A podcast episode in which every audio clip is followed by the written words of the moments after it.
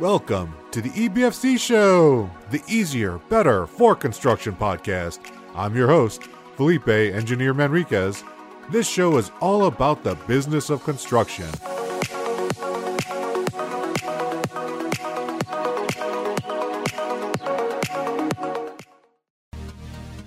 Today's episode is sponsored by the Lean Construction Institute. L C I is working to lead the building industry in transforming its practices and culture. Its vision is to create a healthy and thriving industry that delivers outstanding project outcomes every time for everyone. Join me and many others from the Lean Design and Construction community at their twenty-second Annual Congress. It is being held virtually this year, the week of October nineteenth. Our theme is the A B C's of Lean, transformation through actions, best practices, and coaching. Register at www.lcicongress.org forward slash 2020. Check the show notes for more information. Thank you, L C I. Now, to the show. I, I, and here's the thing, too, is I, I think these tools were meant for us to be collaborative. And the unfortunate thing is when it does not have um, a contractual component, right, that says that we're all in the box together, I think that's when we fall in that trap, Felipe, right, which is you're still managing to an old contract style that says you're in control, you have all the risk. Right. As soon as you miss a date, I'm sending you a letter, putting you on notice. Yeah. So, because so, if I don't, then I can't use the rest of my contract to to motivate right. you to finish. Yes. Right. And and in the same token, you're probably not likely to accept our help because if it doesn't go well, once again, you can't hold us accountable.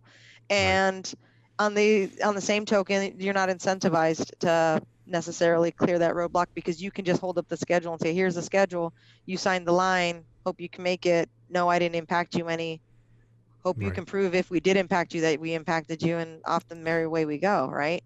And the funny thing about all that is that uh, I've, I've actually said this out loud to folks, and you might have never ever heard it, and I said, uh, trade partners don't make more money by taking longer to finish the contract scope. That's right. But I've seen people have fights about, I need two weeks to get this done. No, you only get one week. It's like you don't get paid more to take longer. Yeah, you get paid for the the unit that you sold, right? That's exactly included in your estimate. And I mean, it, it's an interesting thing too. Like even when we talk about productivity, right, Felipe? Um, I tell people all the time, I am not trying to hold field people accountable to productivity because I want to measure you in any way. The reason why we have to have accountability is because we only sold something for so much, right? So that's right. You know, we're not getting paid to infinity. And so if you're struggling right now, you probably really need to say something because yes. we can't fix it if you don't say anything. And and I really believe that when we get to, and I and I say this all the time to people when I'm talking about productivity, I say, I know for a fact, you did not drive here today to get to the gate, to walk in the gate, and for me to put every obstacle in your way to having a productive eight hours of, in, in this environment. I know that you didn't. You didn't yeah, do that, they right? Did not. No. You did not do that. I've never and met so, a craftsperson that has had that attitude. That's right. Not that's right. once. Not once. Not once. Me not either. Not any trade. So happy to have my very special guest today is Steph Roldan. Steph, you go ahead and introduce yourself. Yep. So my name's Stephanie Roldan. Um, I've been in the industry probably twenty-one years, started as an apprentice in the field, uh, electrician by trade, and then worked my way up through through my organization. So all right, that's good. This is this is about in. this is about you and me, right? This is. This is, you know, togetherness, Care Bear share. That's right. That's right. Wonder Twin powers activate. my oh, sister man. from another mother. That's right. You know, I was just thinking about that, Felipe, when I think about like what really brings me joy in, yeah. in the work that I do, and and how it's really about whether or not the relationships we build feel like that, right? Like we we can look outwardly different, right? Oh yeah. But inside, did we make a heart connection that ties us together and feels like there's something there um, that is just, I mean, it's probably the human connection, right? But just something there that makes you feel like he could be a brother from another mother. Yeah. Right. And I even said that thinking about like people, people that I work with on a, on a regular everyday basis and sure. our shared experiences and the stories that we've told and, you know, the hangouts and the barbecues and all these things that we've done. Right. I just think. And that's just you know, while COVID. Yeah, yeah, right. I mean, you just you just think about that, right? Yeah. And and it's like, I don't even know how we came to be, right? Yeah. In in like the grand scheme of how would of all the millions and millions of people in this world, how would we bump into each other, have something in common, similarities, some background, and then be able to develop a relationship that lasts? How do we meet somewhere in Phoenix? Yeah. And then develop a relationship, and then and then have roles within our companies that are so similar, right? Almost identical. And almost identical, right? And yep. and you have a passion towards that research end of it, right? Like you bring me a lot of great knowledge from there, but but what I what really fuels me is that people part, right? And then I I bring that aspect of, well, are we doing this? Are we talking about, you know, core values? Are we talking about principles? Are we uh, aligning people towards their mission and their purpose and all yeah. that? And then it's like, okay, once we do that, then you're like, hey, Steph, it's time to bring this next part and, and help fuel them to be even greater, right? So I find that incredibly interesting how it's just, you know, that chance meeting, right? At a table where we sit down for breakfast and it's like complete strangers. But random. Now you'd think, random, right? Now you'd think, man, they were always destined to be together, right? Exactly. Yeah. We're going to, it was inevitable that we were going to work together.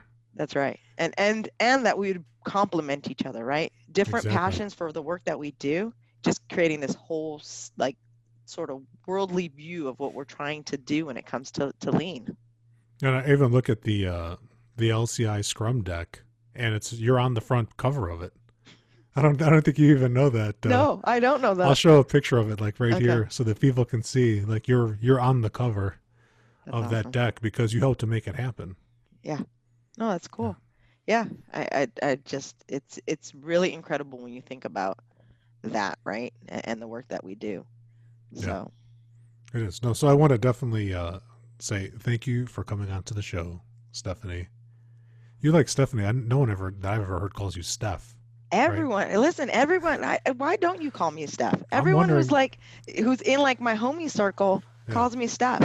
Well, then you got to pull me into the circle because apparently you're, I'm outside of the circle. No, I, I think you think you're on the outside of the circle, but you're in the circle, buddy. Okay, if, Steph. You, you can go with Steph. Yeah, all no, right. that's how, that's how generally speaking, I know if, if, uh, if one, I've made the attempt to make you feel welcome, I'll, yeah. I'll know that you use Steph. And if, and I, if I haven't, and I, you're still on Stephanie, you know, that, that, that was not, in, that was not intentional. That was I've not intentional by any means. Yeah, yeah. Just, I've just graduated to Steph like today. That's yeah. right. It took COVID for you to get in the Steph circle. It took all that time.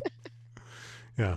And, uh, you know, had the fortune to meet uh, Felipe in an industry event, and we've been developing a relationship ever since. Yeah. Um, you know, I really focus my intention, my effort, my energy around how do we respect people and tradespeople, get the work that we need to get done, done, and then really start focusing on how does the trades become, you know, that uh, that vocation that is, you know, interesting and desirable and attractive to people. You know, uh, when you really think about the history of trades, um, this was once something that people were artisans about, right? You, you, oh, if yeah. you look at, if you look at the monuments that stand today, the crafts work that went into it, probably. Um, the love, energy, joy that went into that. What, you know, how do we get back to that? Um, you know, obviously some were built uh, in unfavorable conditions. And again, right, we are looking at twenty twenty yeah. where some of those unfavorable conditions are, are peaking back up, right? So how do we do that racial equality work? How do we, how do we bring back um, and bring forward um, The, the good parts, right? So when, when I look back at, or I look to Rosendin, right, we have a we have a different origin story than a lot of construction companies. Felipe were started by immigrants who found a space and a place where they could exist, right? Just starting with, hey, you know, we want to service the the motors and the irrigation fields. How can we turn that into a business? They even changed their name to assimilate, right? Get a more English sounding name to to build their business. Um, And so here we are with Rosendin, right? Trying to return back to our heritage with how do we create the inclusive, um, you know, environment so that people feel like they belong and that they can join us on this journey. And, you know, like most, you know, construction companies, I would say along the way through growth, right? Um, the resources sort of don't look the same way they did in nineteen eighteen. And so, no, they don't. They've right? changed. They, they've yeah. changed. And so everyone needs to find a space, place, uh, and, and a place to belong. And that's what we're about. And I remember we were at a at L C I's conference last year in Texas, right? It was Texas last year. Yep. All the, all the years are starting to blend together. So, and I too. was uh, I was coming back from an event after dinner, and at one of the hotels, walking somebody to their hotel, and there were like six Rosendin uh, foremen, like just bumped into me in the lobby, and they recognized me from something. I don't even remember what. And we started talking, and one of the guys, and I, I can't remember his name. It's just been too long, but he was, I think he had come from Chicago, which is where I grew up. And right away, we just started chatting, like instant connection, super easy to talk to, very professional. I mean, a lot of tattoos on some of them, but that's just yeah. to be expected, right? Hey, that's, that is the, you yeah. know, if you don't have a tattoo, you're the weirdo now, Felipe. Yes, so I'm, I'm, I'm an outlier. I don't have, yeah. I don't have any artwork or ink. Me too. I'm, I'm just too picky. I just can't decide, you know, what I'm going to live with because I changed my mind. yeah. Hey, I, I don't know. Um, I don't know what my fear is, but I just feel like, it's not really, it's really not my thing, but yeah. you know, uh, my, my coworker, Matt, man, he's got some, some great tattoos, and, and I know the people that have them, right. They, they all tell a story, and it's, it's, it's fantastic when you sit down with a person and they tell you, hey, I did this one in, you know, in memory of my father, or I did this because, you know yeah. what I mean? It, it, it tells their life story, and it's, it's, it's very interesting to sort of see that, that life roadmap. Uh, that's, it's interesting that you bring up that we took foreman, right. And I think yeah. that is, I think, when we think about how we can influence, you know, change in the way that we do work, it is it is largely with that group, right? The the leaders who lead the rest. Um, you know, we're an E S O P organization, so our, our owners own, you know, the people in that umbrella own the company.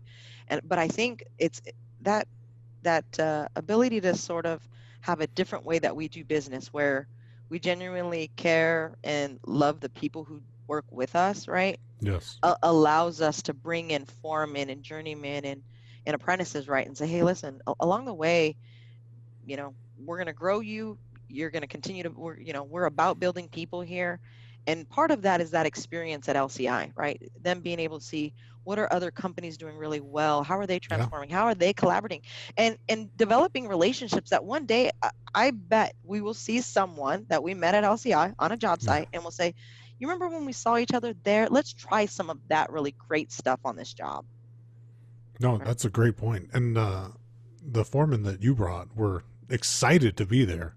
Yeah. I mean, really excited, really engaged. And I, I, I was lucky enough to bump into people at uh, some of the different events during the day. Like I kind of float in and out of so many different things, and I'd see your crew out there at uh, you know, different learning events, and very engaged with the instructors.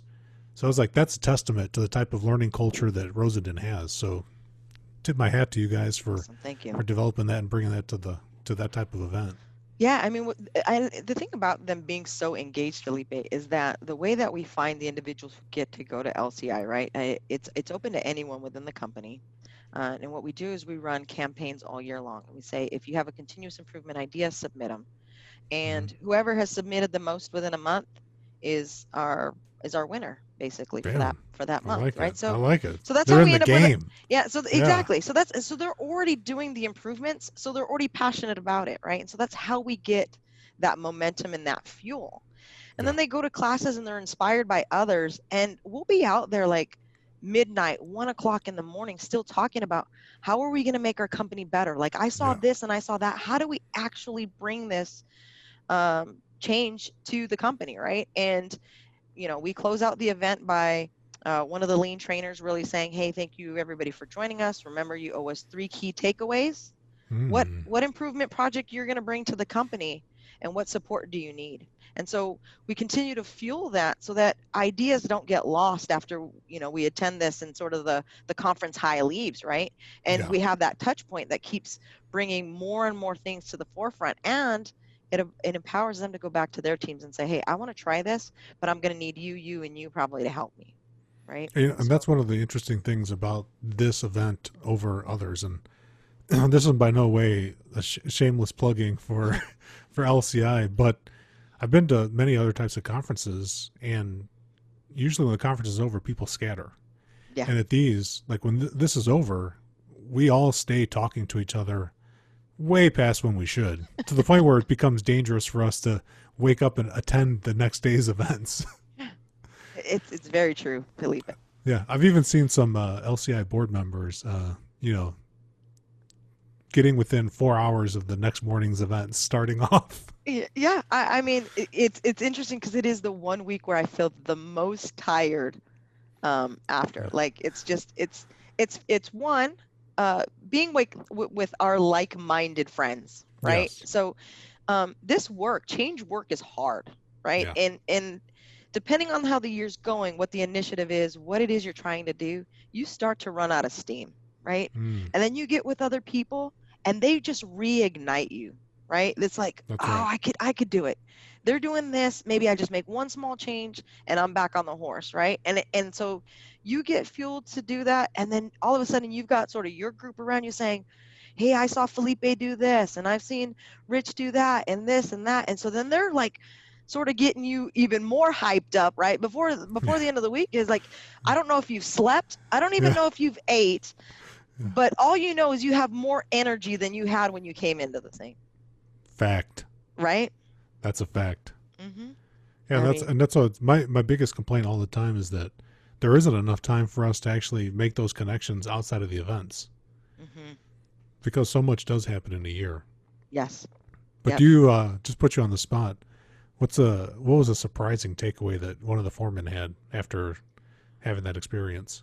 So um, one of the surprising takeaways is really around, um, you know, we talk about three-week planning, right? And we do it a lot. Um, it, it's it's aligned with the Last Planner System, um, but what we don't do really well is um, one, communicating with our own people what that plan actually looks like, right? So he's built this plan. He's not he's not necessarily aligning his crew to the plan. Yeah. So when it doesn't go well, he hasn't communicated anything downstream, so they don't know that mm. they're not achieving, right? So yeah. when people are getting frustrated and there's no achievement, it's very hard to keep people motivated, right? And the other thing, too, is that um, because there is sort of, um, I would say, differing experience levels in both my company, your company as a whole, right? Sure. It's, you know, we're all trying to build the airplane while it's in the air. Yeah, um, that's a good analogy. Right? We're, we're all trying to build this while we're flying. Um, we have taken and adapted the Last Planner System, which is why we call it Pull Planning in Rosendin, because sometimes we don't get the uh, um, the opportunity, I'm going to say. We don't get the opportunity to actually have the sum of all parts. Mm. Right? We just get some of it. We just get some of it, uh, and we have to a la carte it. And it's a, and he said it's it's unfortunate because you can see the value that having that on your job site would do with opening the communication, the collaboration, the teamwork. But the lack of experience in implementing that across what we are probably thousands of construction projects that are happening annually. Yes. It, it doesn't allow us to get to all of them, right? You and I both know that. The good little nerd that I am, I prepared today for you. And that's a good segue. Like, our industry in the United States alone is worth almost three trillion dollars a year in projects. three trillion dollars. Yep. And it is thousands of projects for sure. It is. Yep. And, you know, I, I, I focus far less, I'll be honest, I focus far less internally on teaching my teams uh, the tools or the academic side of Lean. Because I know the general contractors, depending on where we are in the process, are going to either have something adapted or they're going to be purists, one of the two, right? Yeah. And so just letting my teams have the basic knowledge is usually the best. And instead, focusing on preparing them as people to enter into that environment is um, probably where the, our better effort is spent within our organization. Um, because it, it takes an entire mind shift.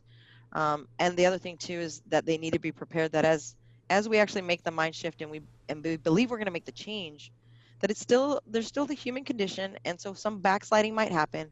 And so then rather than just letting up off the gas altogether, you know, let's just slowly let up a little bit off. But let's yeah. let's keep trying to chug along. Right. You and I both know that there's always those stories of, well, I thought this Lean was supposed to be so much better than these other construction projects, and this one sucked as bad as all the others, right? And usually, what, and usually that is not that is not the tool's fault. It's usually a, a people problem, right? Yeah, it's people that we just, it's, it's always people, right? And how did we respect each other?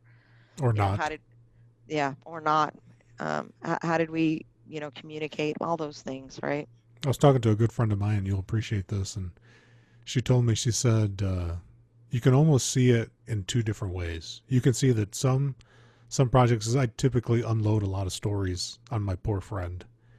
And she said, uh, your stories are either in two categories. One, respect for people existed as part of the team culture, or, or there was a clear disrespect for people as part of the team culture. Yeah. And it, I said, and it, yeah. Yeah. Col- culture is the key, right, Felipe? Culture, yeah. Culture is frankly the key in everything, right? Yes, it um, is. When, when, we, when I first started um, down this journey of really having the, the corporate role, right? So I started on a, on a confidential client, a semiconductor client. Everyone can figure yeah, out what that is. is. Yeah, yeah, we all know who it is, right? They're, op- started... they're powering my computer right now. Yeah. So, you know, they had they went into I P D um, with an I F O A, right? We had our little mm-hmm. ex- experiments initially where we were just trying things out until the I F O A came into play. Um, behaviors didn't really change, and we know we yeah. know through all the studies that that's true, right? I we got, know that for all the, the non-lean nerds, I F O A is integrated form of agreement. Right, which means we're all parties to to what um, is at risk and what is to be gained, right? That's right. So if you and I are on a team and I'm the G C, my profit is tied to your profit and yours is tied to mine. Yep, and my bad decisions are tied to you and your... And my random good decisions are tied to you. Yeah, well. Okay, exactly, right. And yeah, and vice versa, right? Yes. So, um, and, but it makes you it makes you play the game differently, right? It's oh, a yes. different set. It's a different set of rules, a different ways that you might make decisions. Um, and so out of that, I thought, well, you know, what can we do um, for all of our projects, all of our people that would give them a sense of that better way to do construction, right? And you and were I there re- on that job, boots on the ground, boots turning the tool, tools in hand before you flipped over to yes. your new role. Yep. Absolutely. Yep. So I was there when we, and I was there even before we had, uh, An in, you know, the integrated form of agreement in place. Um, we were still doing old contracting strategy, and they wanted the last planner system and the whole believe, believe and trust us, it's going to change yes. way. And and I was like, okay, I'm going to believe and trust you. I'm going to believe and trust you, and um and and you know, it, it sort of created the seedlings, the ability yeah. to learn all of that stuff. Um, but it took. you know, some contract and some other stuff to help, but their goal was that they needed to save thirty percent on their program or they weren't going to be able to build it. And the truth is, is we need them to build it as, as much for themselves as we needed them to build it for the people and the families that we take care of. Right. So there has Absolutely. to be some trust there that if I can make the thirty percent happy happen for you, then I can keep the hundreds of families that work for us employed and working. Right. So we went down, um, down that road with them. We learned a lot about the tools. We did in fact meet their um, requirements. Big fat, you know, f- fancy check that they yeah. uh, gave us to celebrate. Was the... it an oversized check too? Yes, it was. It's nice. Yeah, it's in the it's in the office here in Tempe. Um, oh, very cool. Probably as tall as I am. But yeah, we we we got the the oversized check to celebrate the the moment. Um, you know, and we're still working out there uh, today, right? Developing that relationship.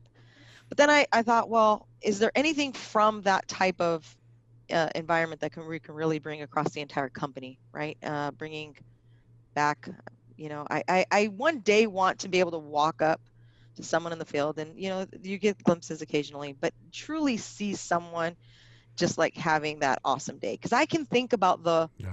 one or two really awesome days in my career of like installing in the field, right? And I know exactly how much I did, how much above the standard that was, how I felt at the end, how I felt when the the bet was if you can put nine hundred feet of conduit in, mind you, we had already cheated, so the rack's already up. So nine hundred feet of conduit in the day, I'll get you guys pizza for lunch, right? Yeah. And and just knowing that somebody appreciated my effort, right? And so I thought, well, how do we do that on a grand scale? How do how do we start doing that as a way of our life here? And you know, I started down that track and then I realized, you know, the core values here don't necessarily say that. And I, and I sent just a, hey, what's, you know, what's with the deal with this? Got quiet and I, and I, and I let it be, right? Sure. But behind the scenes, the executives took that pretty serious, Felipe, and probably three years ago, our core value, it, I, I want to say it was probably about three years ago, our core values actually were changed to align much more with, um, you know, with our lean transformation and our journey that we're on. Um, so we have three of, we have uh, three of them that are really around uh, the respect for people, and then two of them that are really around continuous improvement. So uh, we care, we share, we listen are our people ones. Oh, nice. Yeah, and then our, our two uh, around continuous improvement are we innovate and we excel. And so when I really think about it, really the we excel is kind of a additive, right? You do those first four, you'll get that fifth one. So yeah, so they really dug into that. Um, we've, you know, been rebranding, recalibrating, continuously talking about it. I think ultimately that changed three years ago from, from leadership. Yeah, it was like just yesterday. It, it, it does yeah. feel like just yesterday. Um, but that that foresight to do that then I think is actually what's allowing us to strive right now, because we've we've heavily during this COVID nineteen time really leaned into we care and what does that mean to us, right? What are, what are we mm-hmm. doing around that, right? And and in that vein, right, you, you know, uh, we recently launched the the Rosendin Foundation, right? It's, congratulations. Yeah, it's a big deal. It is. It's it a is a big, big deal. deal, and it's a labor of love from quite a few people. We have yeah. um. a leadership academy here, and uh, what the closeout project is, Felipe, is that you're asked to find a corporate problem or opportunity that you'd like to solve, okay? And, and we, we ask them that they use A three problem solving, that they really dig into what's the root cause, that they really give us a great implementation plan, and that they see it through, right? And right. the one that came up was uh, at the end of uh, the last year was we don't have a, a foundation. We do a really a lot of great work within our company, um, but we don't really have a way that shows how intentional we are about that. And so uh, this group got us all the way through. Um, here's here's what we think. Here's how we get it started. Here's here's all the paperwork you got to do to to get it done. Um, some of those people are now uh, on the board, appointed to to our wow. board, because you know it, it was their hard work, it was their uh, dream, and and they brought it to life. Yeah, I saw so, the first post on, on LinkedIn, and right away I wanted to, to call you, but our schedules didn't allow for it. I had to wait I mean, until now. We're really ex we're really excited, yeah. um, and you know the sad thing about it is is that um, is that a foundation like that has to exist, right? When you really think about it, the fact that we have to do that good work to help people right now, um, and probably we'll have to do it for all of time, right? I mean, yeah. our thoughts are build it big, have an endowment, do good work for. for the same hundred years and beyond that we've existed as Rosendin Electric, right? So, um, but I think I, the part of that is just the fact that, uh, as far as I can tell, every human being is born with amnesia.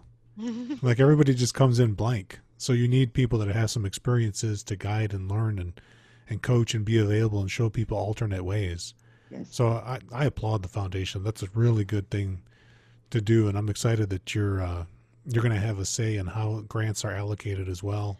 Yep. So, and that was really important to me too, Felipe. Um, how we support the communities, and, um, you know, we actually have two grant, we're going to have two grant cycles um, that are for sort of that everyday work, people putting in the hard energy. Um, our focus areas are around emotional health, uh, nutritional health, and occupational health right now. Um, obviously, that was determined because um, when you look at the high suicide rate within construction, that, that's largely people's emotional health, right? Oh, yes. And and we need whole people to, to be able to show up every day.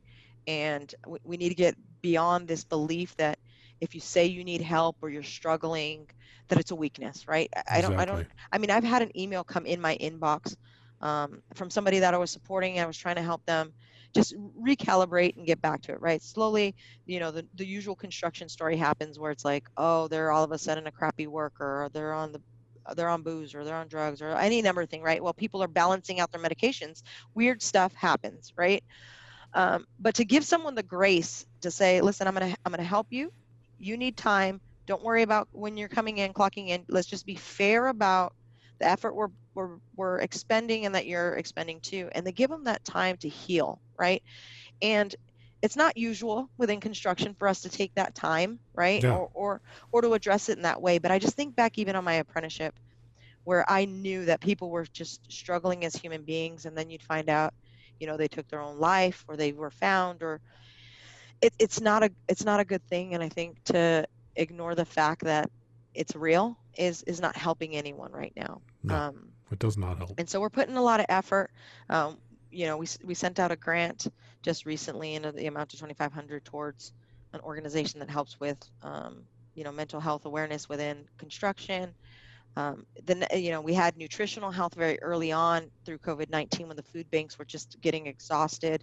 Um, and the next one that we're really going to be focused on um, is on domestic violence and child abuse, Felipe, because uh, what we're what we know is, is that with kids that have not been to school in a very long time, um, in some areas since March of last year, right?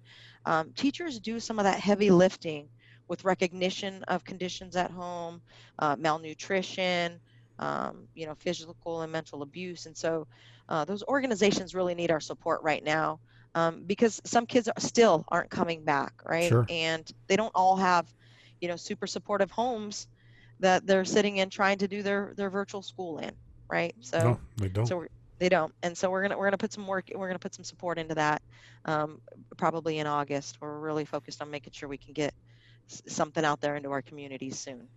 No, it's really good. It makes a, a huge difference. I've got family members that, that taught kindergarten, and uh, you're d- definitely right, nailing it. They they see things that uh, everyday people don't pick up on.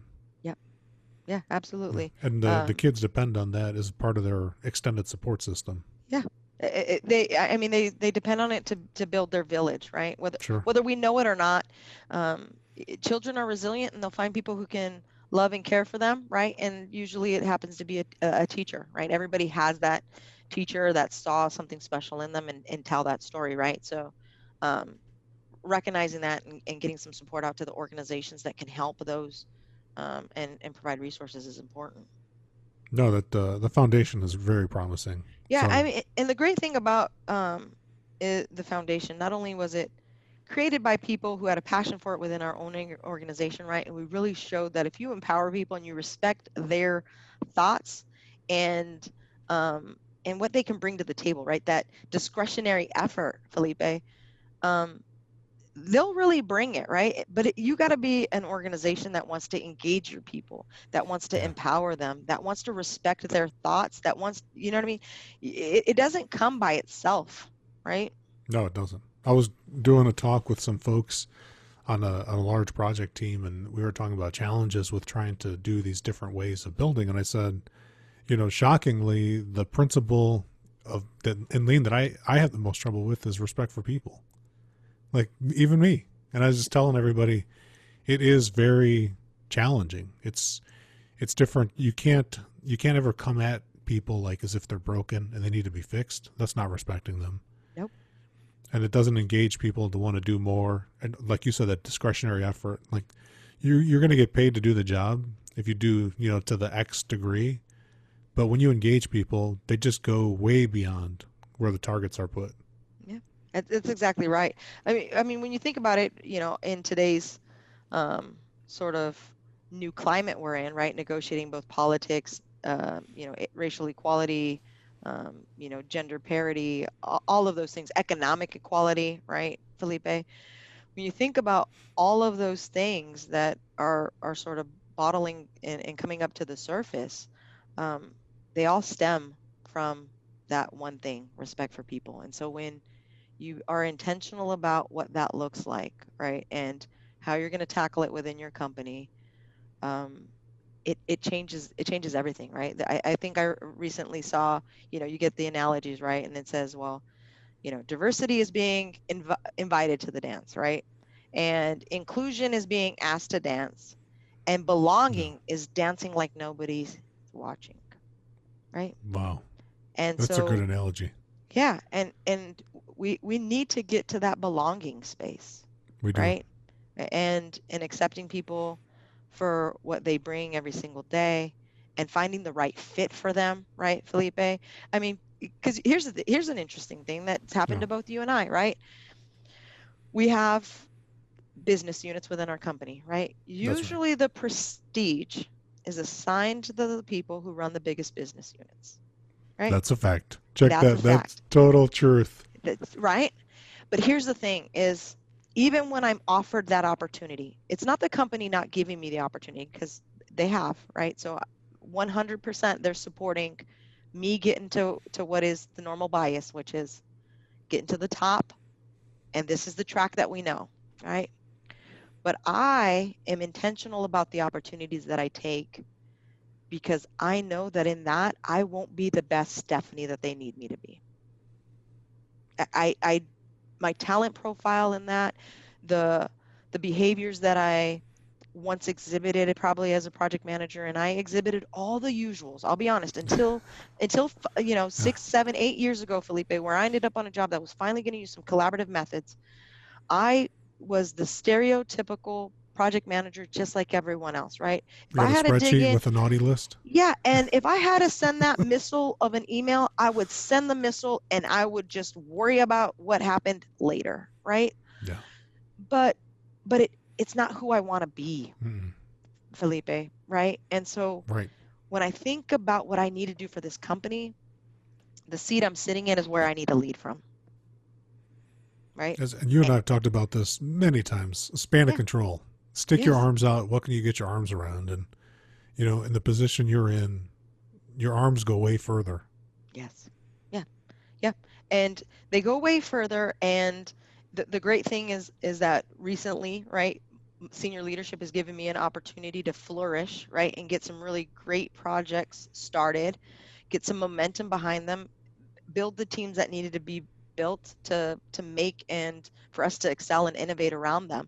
So, we're doing the right things here, um, but it also means we look a little bit weird probably to the to, to the outside world of construction. I've told people that. I said, one day we're going to be in the spot that we want to be, and when you look around, you better be prepared to look weird, because that's it's just inevitable. When I first took this role, I had a great mentor who said, because um, he, he said, you can change one job, you can run one really great job, or you can change them all. Mm. And I'm after changing them all, Felipe. You have a good mentor. Yeah, I'm after changing them all. And and then ultimately the decision was mine. He said, for once in your career, I don't want you to make a decision in the best interest of Rosendin. I want you to make a decision on, on what's best for Stephanie. Yeah, or right. Steph as you're known by your real Or friends. Steph as I'm known. So they probably did say Steph. Yeah, right. I would, I would hope your mentor can, is yeah. on the Steph basis with yeah, you. Yeah, they're on the, they're on the Steph basis. But that's right, great. so so and that's and that's ultimately, Felipe, where I've been in the last five years, which is, um, you know, the truth be known is, a Hispanic girl from South Phoenix is making more money than she ever thought she would, right? Um, right. Kids are fine, husband's great, all of that stuff. So I don't need to make money decisions. I, I need to make passion and pers- and purpose decisions now. Yeah, right? The money is just going to show up as a side effect. It it is, yes. and. And the truth is, Felipe, is if I don't finish my career, and I fully plan on it with Rosendin, but if I don't finish my career having made the change, I don't think I'll have won. And so making the change is far more important probably than being incentivized at this point. Sure. As a byproduct, I'll be incentivized, I'm sure, right? I'll, I'll earn what needs to be earned, but I'm on that. I'm on that Maslow hierarchy of needs at this point. I, oh, I you're need at self-actualization. I'm I'm headed towards self-actualization, baby. That's, I mean, that's yeah. that's where I want to be, right? All the other stuff, this company is taking care of that, you know, above and beyond what my expectations would have been, right? I, that's right. I I came into an E S O P culture without even knowing I came into an E S O P culture, because I'll, I'll be honest, when I first came here, I just came here because the person who was leading the organization was somebody I had faith in and I believed in. That's why I came, right? And and I didn't know that, you know, there was an ownership part of it or whatever. I just knew that we were after treating people fairly. We believed in our I B E W culture, right, which is where I'm trained from. Um, I'm a former I B E W member, right? So I knew that we believed in that model of respecting labor, allowing them to negotiate the deals that are fair to them in the communities that they serve and live in, right? So I knew that about the company.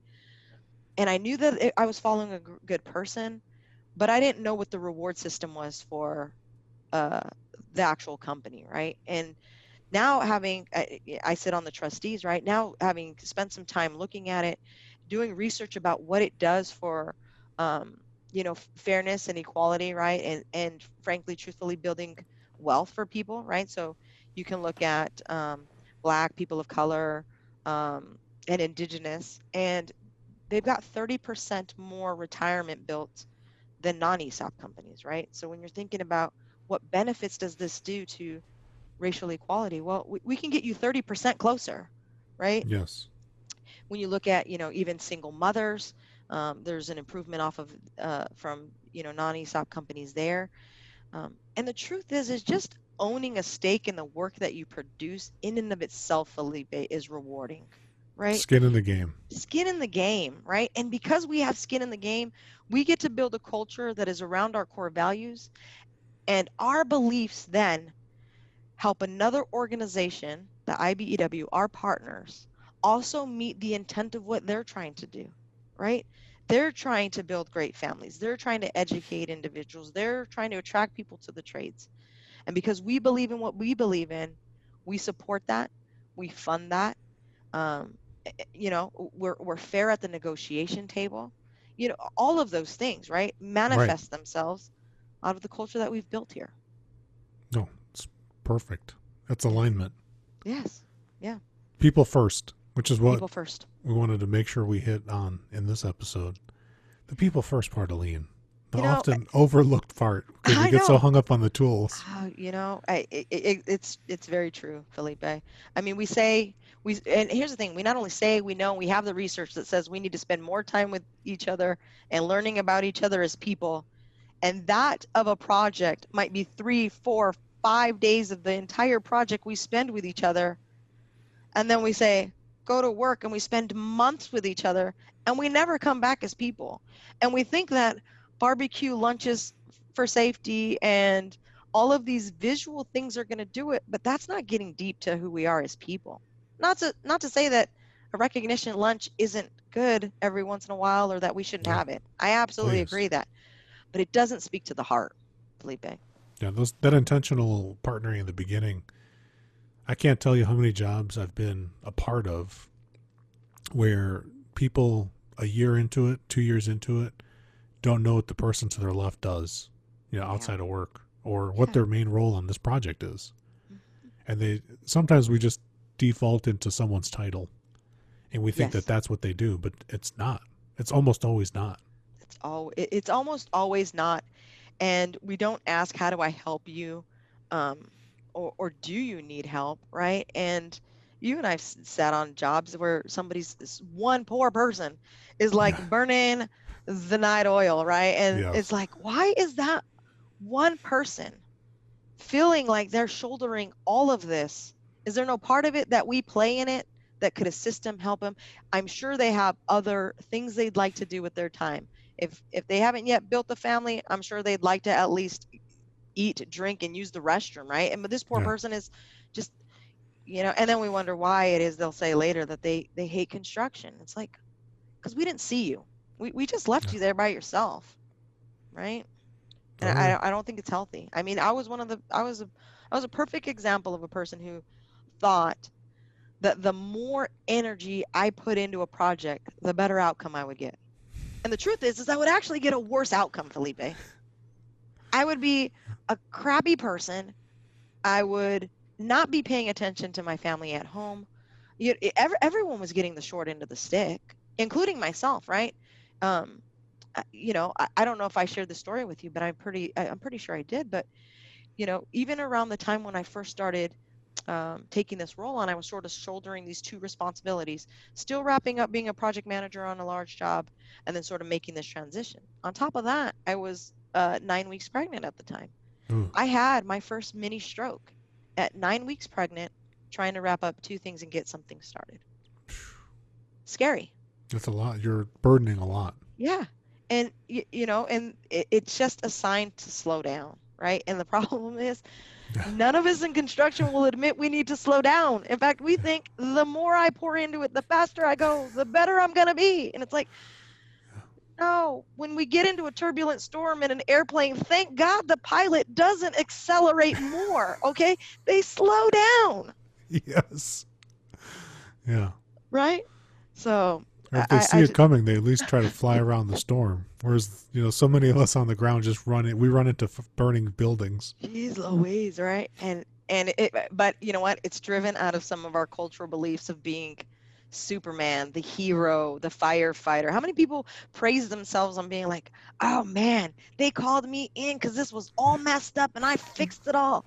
Oh man, you've made a career on being a firefighter in construction. Yeah. That's not actually the job. It's not yeah. actually the job. It's and not sustainable. Yeah, it's not actually sustainable. Talking to somebody today, and she was saying that her dad is a, a senior superintendent, and his only job is to go in and rescue projects. Her words, exact quote, rescue projects. It's. I mean, yeah. people who rescue projects make a, a good living, Felipe. They make great right? money. They get they paid make better than I do. Money. They do. But...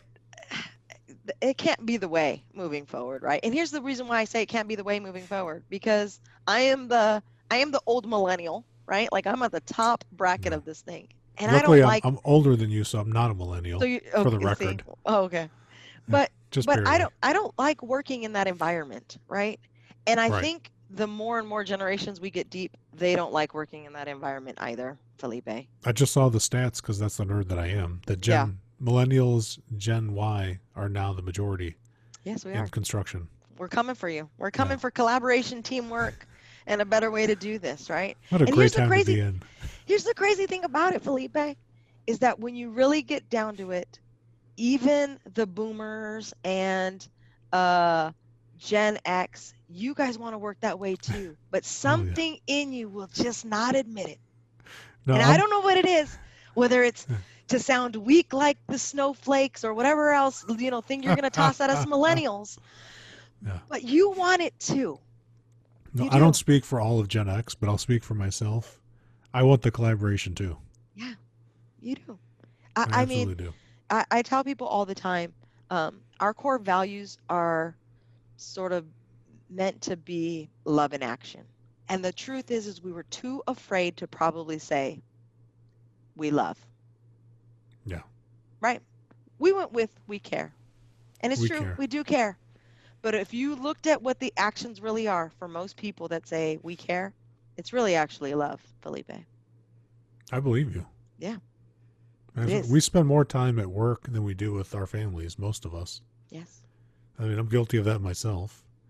And uh, you you have to really, to stay in it, you got to come at it from your heart. Not from your mind. Yeah, my, my daughter caught me the other day. I think I was in this room, which is half office, half workout room. So sometimes I look over there and feel guilty I haven't stepped on that treadmill in a while. But she came in the room. Obviously, I wasn't working out at the time. And she said, uh, why are you still working? Mm. And I said, because work to me at this point in my career is like playing video games to you. I love it. I love it. Yeah. It it doesn't even, Felipe, it doesn't even feel like work anymore. The amount of discretionary effort I put in to the projects I have on my plate, most people would go, she works an eighty-hour work week. I don't. I work the work week that's necessary to pour the love and passion that I have for my work into my work. That's it. That's how it should be. Yeah. And if my kids told me, hey, Mom, I'm finally going to be off Fortnite. Do you want to play? I would get up from my work and go and play. But, you know, they're yeah. building worlds and destroying stuff and, you know, I don't even know, running around and doing whatever they do, right? So yeah. breakdancing too. Yeah, That's exactly. all in there. That game has it all. It has everything. That has it has concerts. It's yeah. got action. It's got teamwork. But here's the thing. I, I look at it and I go, well, that's where their friends exist, right? It's different. Yeah. The, the friends don't exist running outside, down, down and up and down the block, riding a bicycle and doing all of that. All the friends, their friends exist virtually. And when they plug in and their headsets on and they're shouting all kinds of weird commands to each other, it's all their best friends and them. All I hear from my son is, give me that med kit. I'm like, dude, you're dying every day, boy. Why you got to be the one that's, di- you're always the one on the team dying every day. every day I hear someone calling for a med kit in my house. Oh, shoot. Yeah. But, but right, it's, it's different for how they develop their relationships, and they're developing relationships virtually. They're finding ways to do teamwork and collaboration. It's, it's just the way it is now. It's just like, well, it happened to us too as adults when COVID hit. Many companies in construction said it's impossible for people to work from home, even part-time, even sometimes. Not even like two hours. If you weren't in the trailer or in the field, you're not working. Obviously, if you're installing equipment, yeah, right, you have to be there to put it in. That's just the, the nature of reality. But for a lot of the other things, the, the planning parts, some of the, the uh, you know, the management aspects of it can be done from virtually anywhere. Yep. You know, it's interesting, Felipe, because, um, you know, I have a talent profile that doesn't mind change, generally speaking, as long as it aligns with where I want to go and the future that I see, right, which is people appreciated for the work that they do. Um, so we made a pretty quick pivot, and, and, you know, I'm a member of the training department, to getting our training online and virtual. And, um, and we had a, just a serious spike, and we've had a spike ever since, right? People just retooling. How do I... How do I manage virtually? How do I have a presence uh, when I'm on the camera? All of those things, right? Just through the roof for the training levels, right? I think that helped people sort of get into the way. We, the, the, you know, the I T department quickly was like WebEx training, WebEx training, WebEx training, right? To show you how the tools work. Um, so we went right to training, right out of the gate. Like, how do you pivot and train, right? So we went straight to a solid base of training people. And then we started thinking, okay, so how do you effectively do your work? It, I mean, it was the, I mean, I hate to say, well, here's the thing, don't waste so, a great crisis, right? No, it's the burning, it. it's, it's the burning platform, right?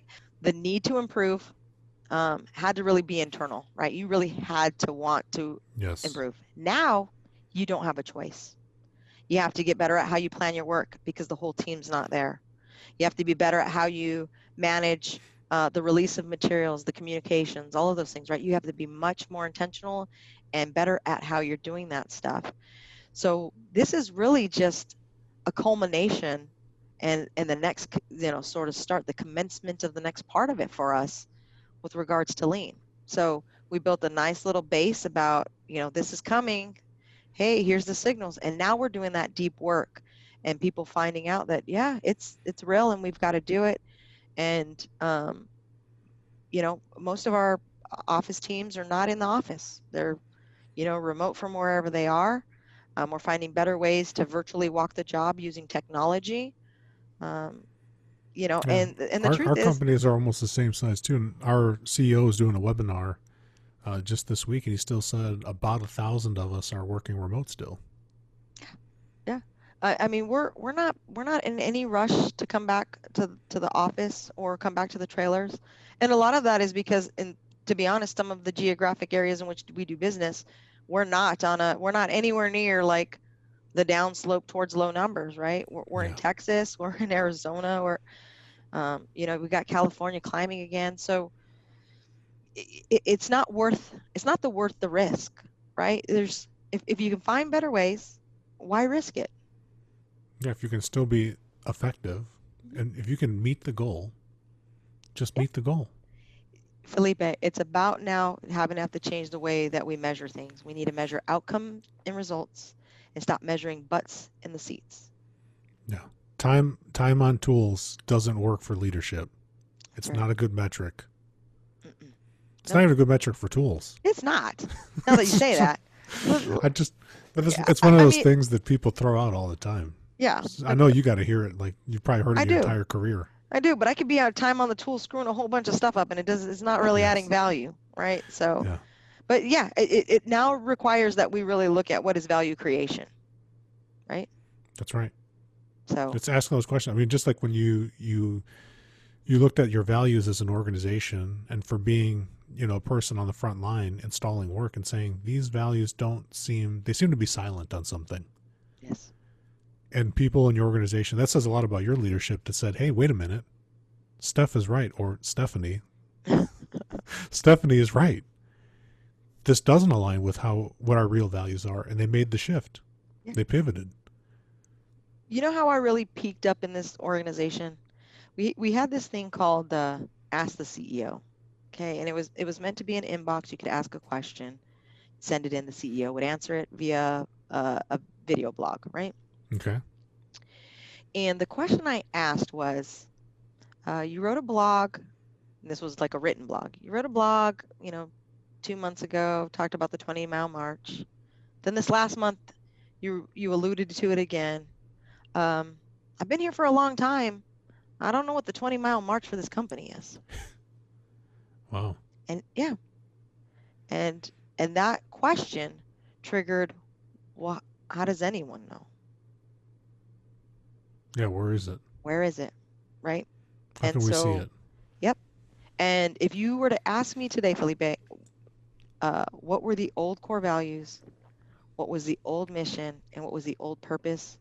I couldn't tell you but three words that I believe was part of the mission statement that said something like, uh, we do something with the industry standards.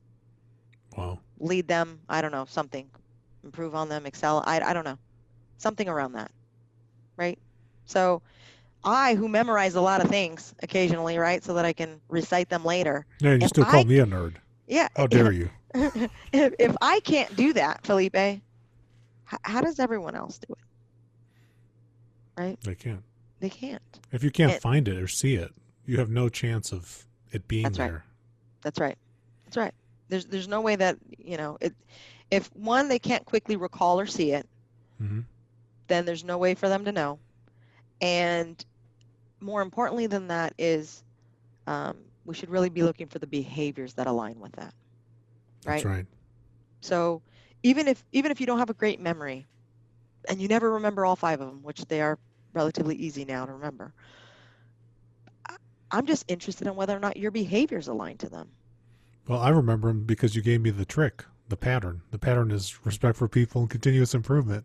Yes. I don't need to remember the three and the two, right? That's I right. know they're three and two, but it's really just those two. And and our values at our company is similar. We have three, and I always tell people, like, I don't need the other two. The first one is all I need. It covers it all. Yes. And truthfully, we care covers all of them too, Felipe, for us. It if does. you care, if you care, then you'll be willing to share something with someone else when you when they need it. You'll listen to them too. You'll help them innovate, and you'll help them excel. And you'll help the company innovate if you really care. Absolutely. And so, I, I want to ask you a question that uh, I get asked by superintendents all the time. When they're going to try something collaborative with pool planning, and you've yes. you've been there, you've had that experience with that uh, very that that special client that took you on a journey, said, "Trust us, it's going to be better," and it was, and you got the big fat check to prove it. Yeah, I've heard this, and I've got my answer, but I want to hear it straight from you. Okay. When you're, when you or your crews are asked by a general contractor to come to a pool planning meeting, what's your knee-jerk reaction? Um. Don't think too hard. Just give me your knee okay. jerk. So my knee jerk reaction is I always ask which general contractor asked us. That's my first one. Oh with my all, God, I with love With all that. honesty. That's yeah. the first question I ask. Because I here's that. the thing is depending on who it is, is depending on the preparation I need to put into my team. Okay. And and the reason why I say that too is because this. One bad experience will take me back on the progress that we're making here in the company. And so sure. if um I really believe that what I say, people know that I'm speaking the truth. And so when people borrow my relational capital, right, my truth, yes, I need to make sure that people are prepared for what really will occur. Okay. And so um, depending on who the general contractor is, the team that's named, if I know the people, if if I know that they're sending in their professional, similar to me, right, like is going to be in the room, I might prep for, hey, you know, Felipe's a great guy. He's doing the he's doing the hard work like we are. His team's a little bit inexperienced. It's only their second time. Um, it might fall apart because the superintendent's new and he's not going to know how to navigate every stage in there. So you guys are going to be learning together. By the way, you're really strong, so I depend on you to help him along the way. Or we're weak too, and so we're going to struggle along with it. But don't give up because you're going to get one bad taste in your mouth and say it never works. Okay? Right. Because there's cases of it works, um, but this time might be a little bit rough. No, no, that was a beautiful answer. Right. Right. And, and well, we get, we get pushback from superintendents saying that, uh, we don't think the trades are going to want to participate in this. And my answer to them is always, it's going to be the most money that they ever made with the least amount of effort and the and all of their experienced ever. Yes. If when you do it, I think when you do it, but yes. if you don't do it, if you do a la carte, like if, if I just go into a corner and put a bunch of sticky notes on the wall that exactly matches my critical path method schedule, and then I just tell you to hit the stuff that I put up there, I'm clearly not doing a collaborative type of anything. Right. And that's not going to work. Yeah. We already the, know the, that. The a la carte really kills the momentum, Felipe, with does um, with the thousands of people who are really the really the the the people invested in construction, right? So here's what here's what I sometimes think we forget. I think we forget when we're using and talking about these tools and doing all of this, that it's not us who are from the project management side or from the academic side or from any of these other people that say that this is theoretically going to work, that are going to work with this tool. Okay. And there are hundreds of foremen in, in our case, right? In my case sure. in particular, right? Hundreds of foremen within Rosendin. And there are probably, you know, hundreds of G Fs. And when they get a bad taste in their mouth, guess who they're talking to this about? They're talking to this with the four thousand people that we have in our organization that do the actual physical work. And so if I'm talking about whose minds do I need to change, who do I have to encourage to want to be collaborative and, and do team working and all of these things, it's four thousand people, Felipe, right. that I have to be aware of and that uh, need to be educated and that have to have an interest in this and that have to be listened to and that need to be respected and that, um, you know, it, it, it be looked at as artisans and craftsmen and women, right? Like that's who we're really talking about here. Right. I was on a little job in like Nowheresville in the middle of the country. And uh, we're doing a session like this with a brand new team that never heard of it. And in the beginning, I asked by show of hands, this was all foremen, you know, various trades. There were yeah. twelve, twelve trades. By show of hands, who's ever heard of this type of planning method, the Last Planner System? Nobody put their hand up. We went through the exercise with that team, and uh, the demolition contractor brought his C E O to the trailer the next day to show him what we did, because he said he's never seen anything like this his entire career. And this guy was probably high fifties, if not sixty years old, the foreman. Yeah. And he said it was the first time he's ever seen it. He was so blown away of how well it worked. And every, I mean, people were skeptical. They were, oh, I mean, I, they were, I guarantee. they were, they were so skeptical. Oh, yeah. And then when they did it, uh, you know, we did the calculation at the end and we said, you know, you guys invested three hours. Thank you. Uh, you've talked to each other, right? We get out of the way real fast. I think your approach is the same as mine. Yep. And, and, uh, I think they took at, at that time, they pulled three weeks off of the schedule. And by the time the job finished, fast forward, the job finished a month early. So the three weeks that they pulled off there stayed, they finished a month early, and everybody made money. Yeah. And it was, uh, and they all would love to work with each other again. And I think that is like a massive testament to that. And that's what I always tell the superintendents, that story. Like, here's a job where nobody had heard of this ever, right? And they all said at the end of it that they'd love to work with each other again in a heartbeat. They would call each other and talk to each other. And our superintendent didn't lose any power or control. He still guided the whole thing. And there was an assistant superintendent, and she still guided the whole thing. Right? They worked together. Yep. There was no resistance. I just like keep telling people, I don't see any resistance from the trades to collaborate. I've never seen it. Now, I've I've gone to places, Steph, to the other side of that coin. Let's flip that coin over. Yep. And now I'm, I'm asking a group. Here's a bigger, a little bit bigger group. Has anyone ever heard of or used this method, Last Planner? And one drywall contractor put his hand up and said, yeah, and it was a bad experience. So then because I heard that and knew that, I made sure to continuously ask them questions like, is this what you saw? Is this like what your experience was? And they ended up telling me that, you know, out of the, the five major steps or conversations, mm-hmm. they only did one. Right. And but the one thing that they did put a real bad taste in everybody's mouth. And it could have been a poison pill situation where everyone's going to push away from the table and not eat with us. Yep. Yeah, no, I, I also encourage our teams, you know, for the, the superintendents and the, the G Fs that are a little bit more advanced, Felipe, um, to even just offer it to their project team. And, and the reason why I say that is because, um, you know, we'll meet owners who've, who've never heard of it, right? We'll right. meet general contractors in, in smaller parts of America, like you said, right? Not right. exposed to it, haven't seen it. We don't mind leading that effort if you want to support it. And so we've done that in a couple different places where, you know, it, it wasn't necessarily a very um, large project, but we needed to get to a place where we were collaborative, we were moving together, and that we intentionally met the schedule, right? And so right. helping the teams along, I think, is important. I think that's the other key component to it is, um, you and I both talked about this, right, is every company is sort of at this different level of understanding and learning, and right. every business unit is at a different level of understanding and learning, right? And right. so having a conversation very early on, like, hey, we're relatively skilled at pull planning as a subcontractor, and you're bringing a relatively green team. We don't mind helping and leading. So if there's some parts of this that you want us to help you with, own, do something, right? But that that, that conversation has to happen, and there has to be some humility around yes. skill set. And that is what I don't think happens, that, right? Where that's it's, the hard part. I'm in control. I'm the G C. You do what I say, right? Yep. That's what we're, we've got to overcome, because, and people think, and, and not because they're egomaniacs, because the whole system that they're in promotes that you've got to be in control, the controlling contractor. And there's a lot of liability that we have as being the controlling contractor, that we have a lot of responsibility. Yep.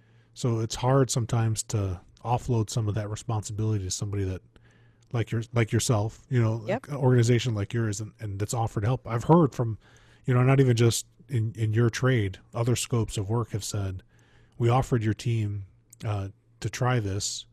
Yep. And can you help bridge that conversation? Because we don't have that relationship. And that takes time. You have to be intentional, like you said. Yeah, absolutely. And we try to get people to say, let's go look at it. When I got down to a job and maybe do the same thing, I spend some time looking at the actual job and the conditions that people have to work in. And then yes. I, with that in mind, the conversations in the trailer where we're planning are way different. Yep.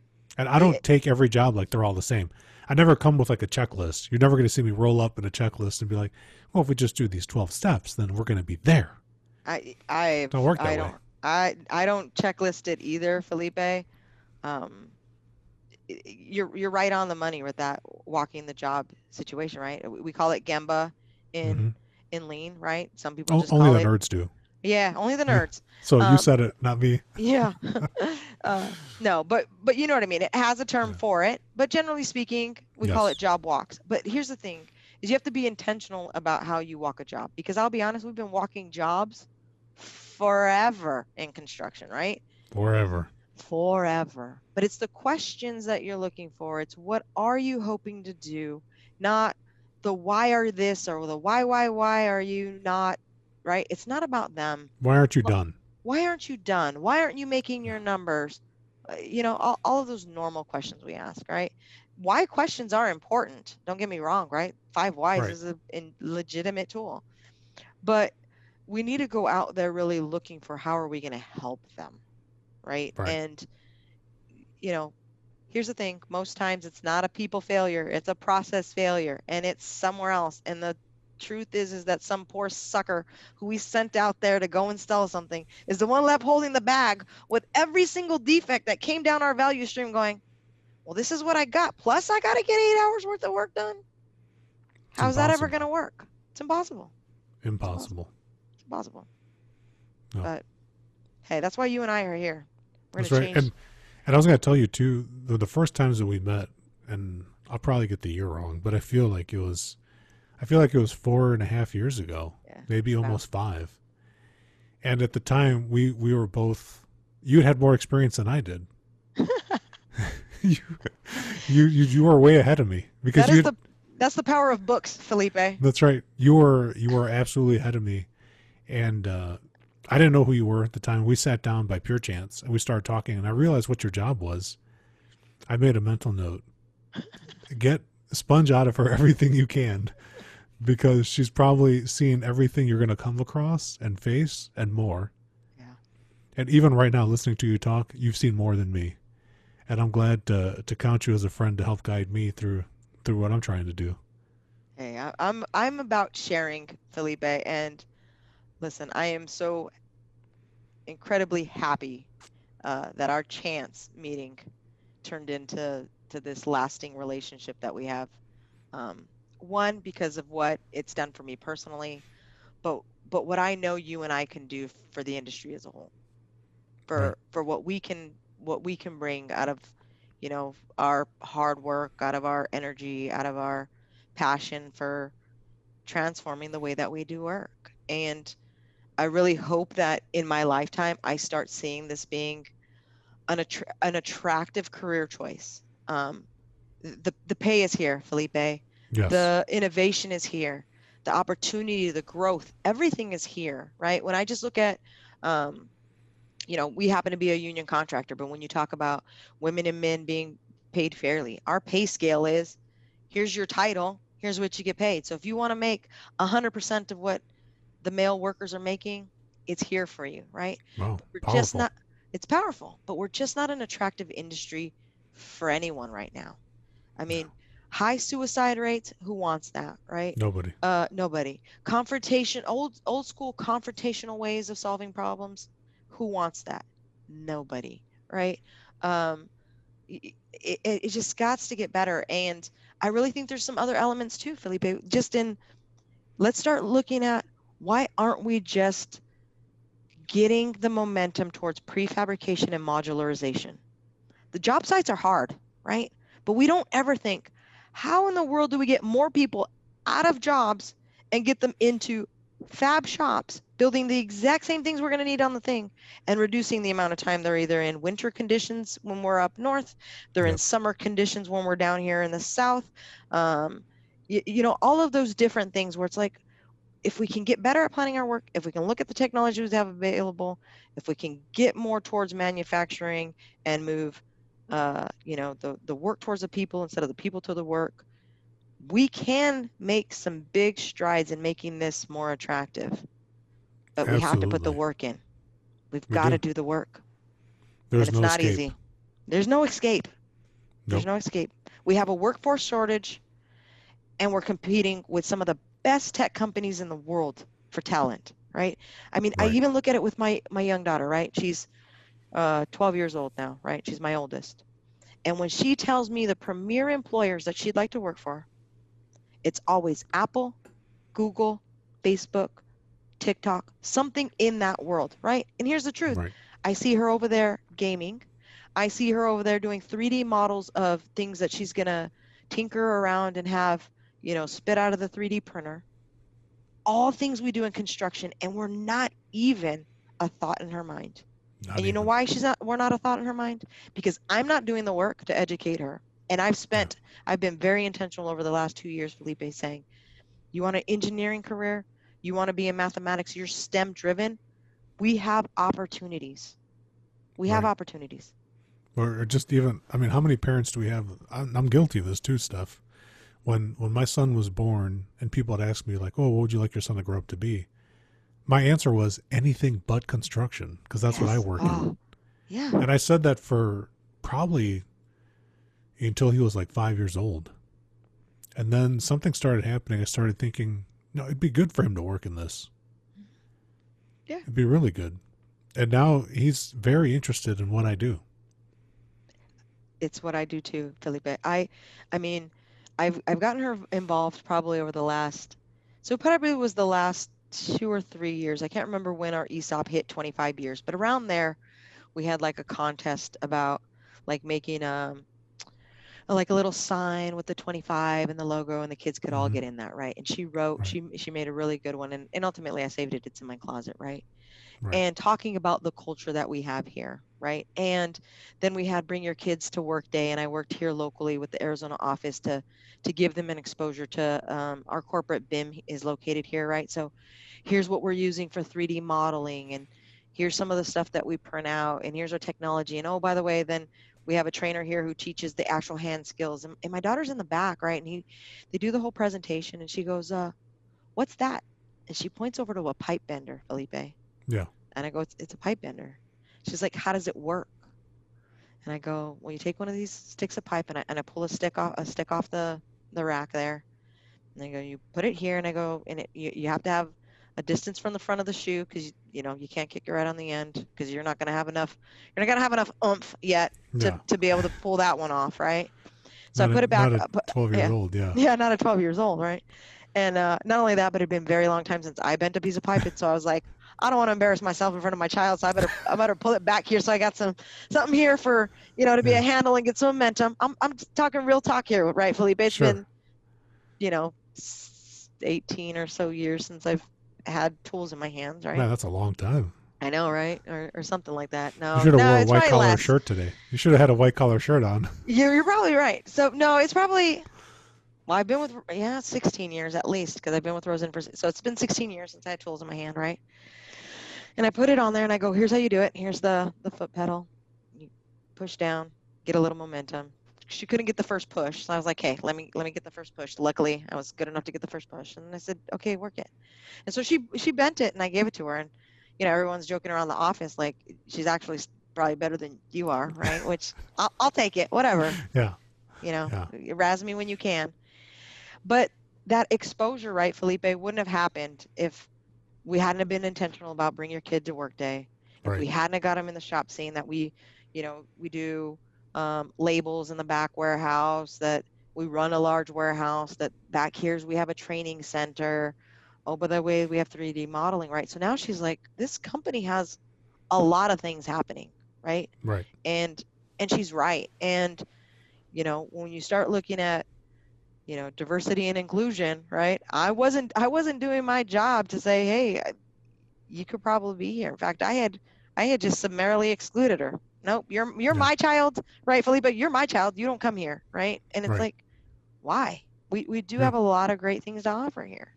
We forget how much influence we really have to make it an outstanding industry. Yes. Yes, Felipe. And, and it's interesting you say that, right? So we just recently started our, um, our Diversity and Inclusion Advisory Council, right? A council that's uh, advising our executive team um, on, you know, sort of the different perspectives that, you know, diversity brings to an organization to make sure that we're moving towards belonging, right?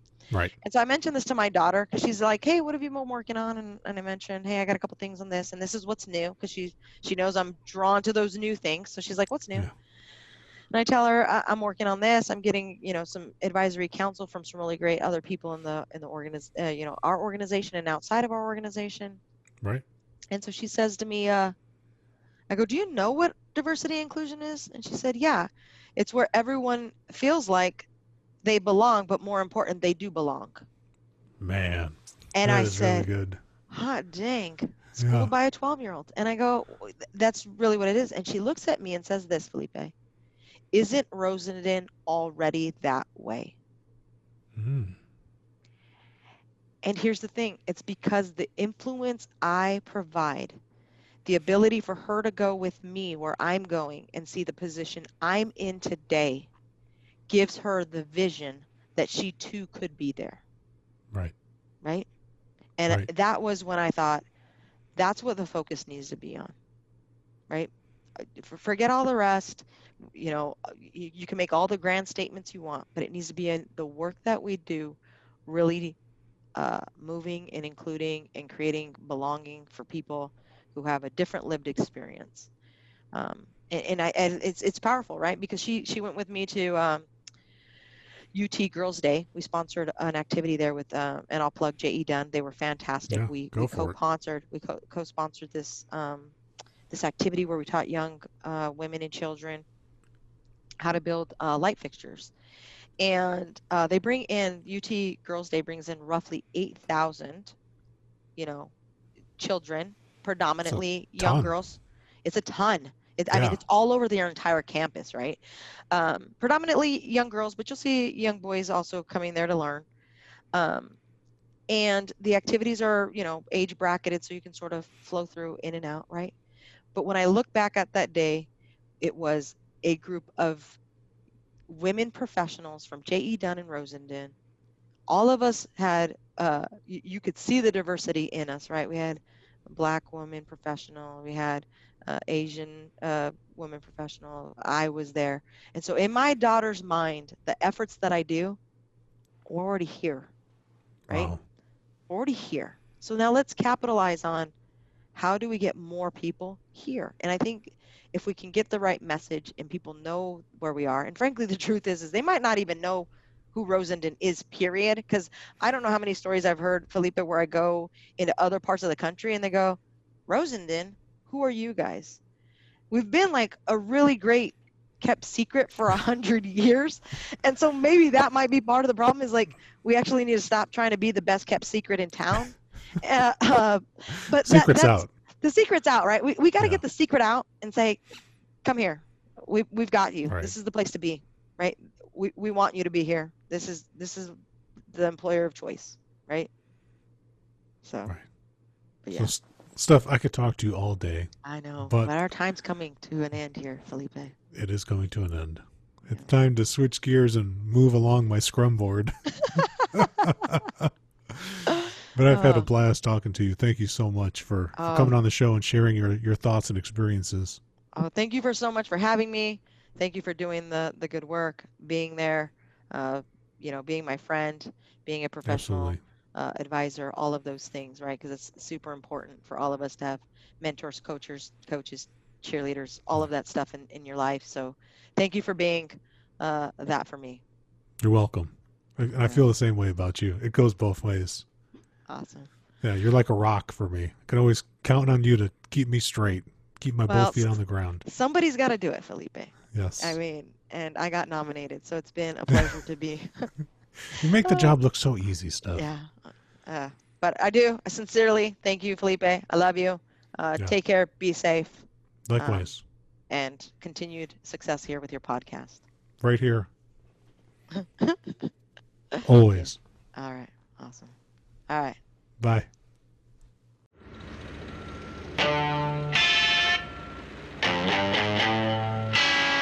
Very special thanks to my guest. I'm Felipe Engineer Manriquez. The E B F C show is created by Felipe and produced by a passion to build easier and better. Thanks for listening. Stay safe, everybody. Let's go build.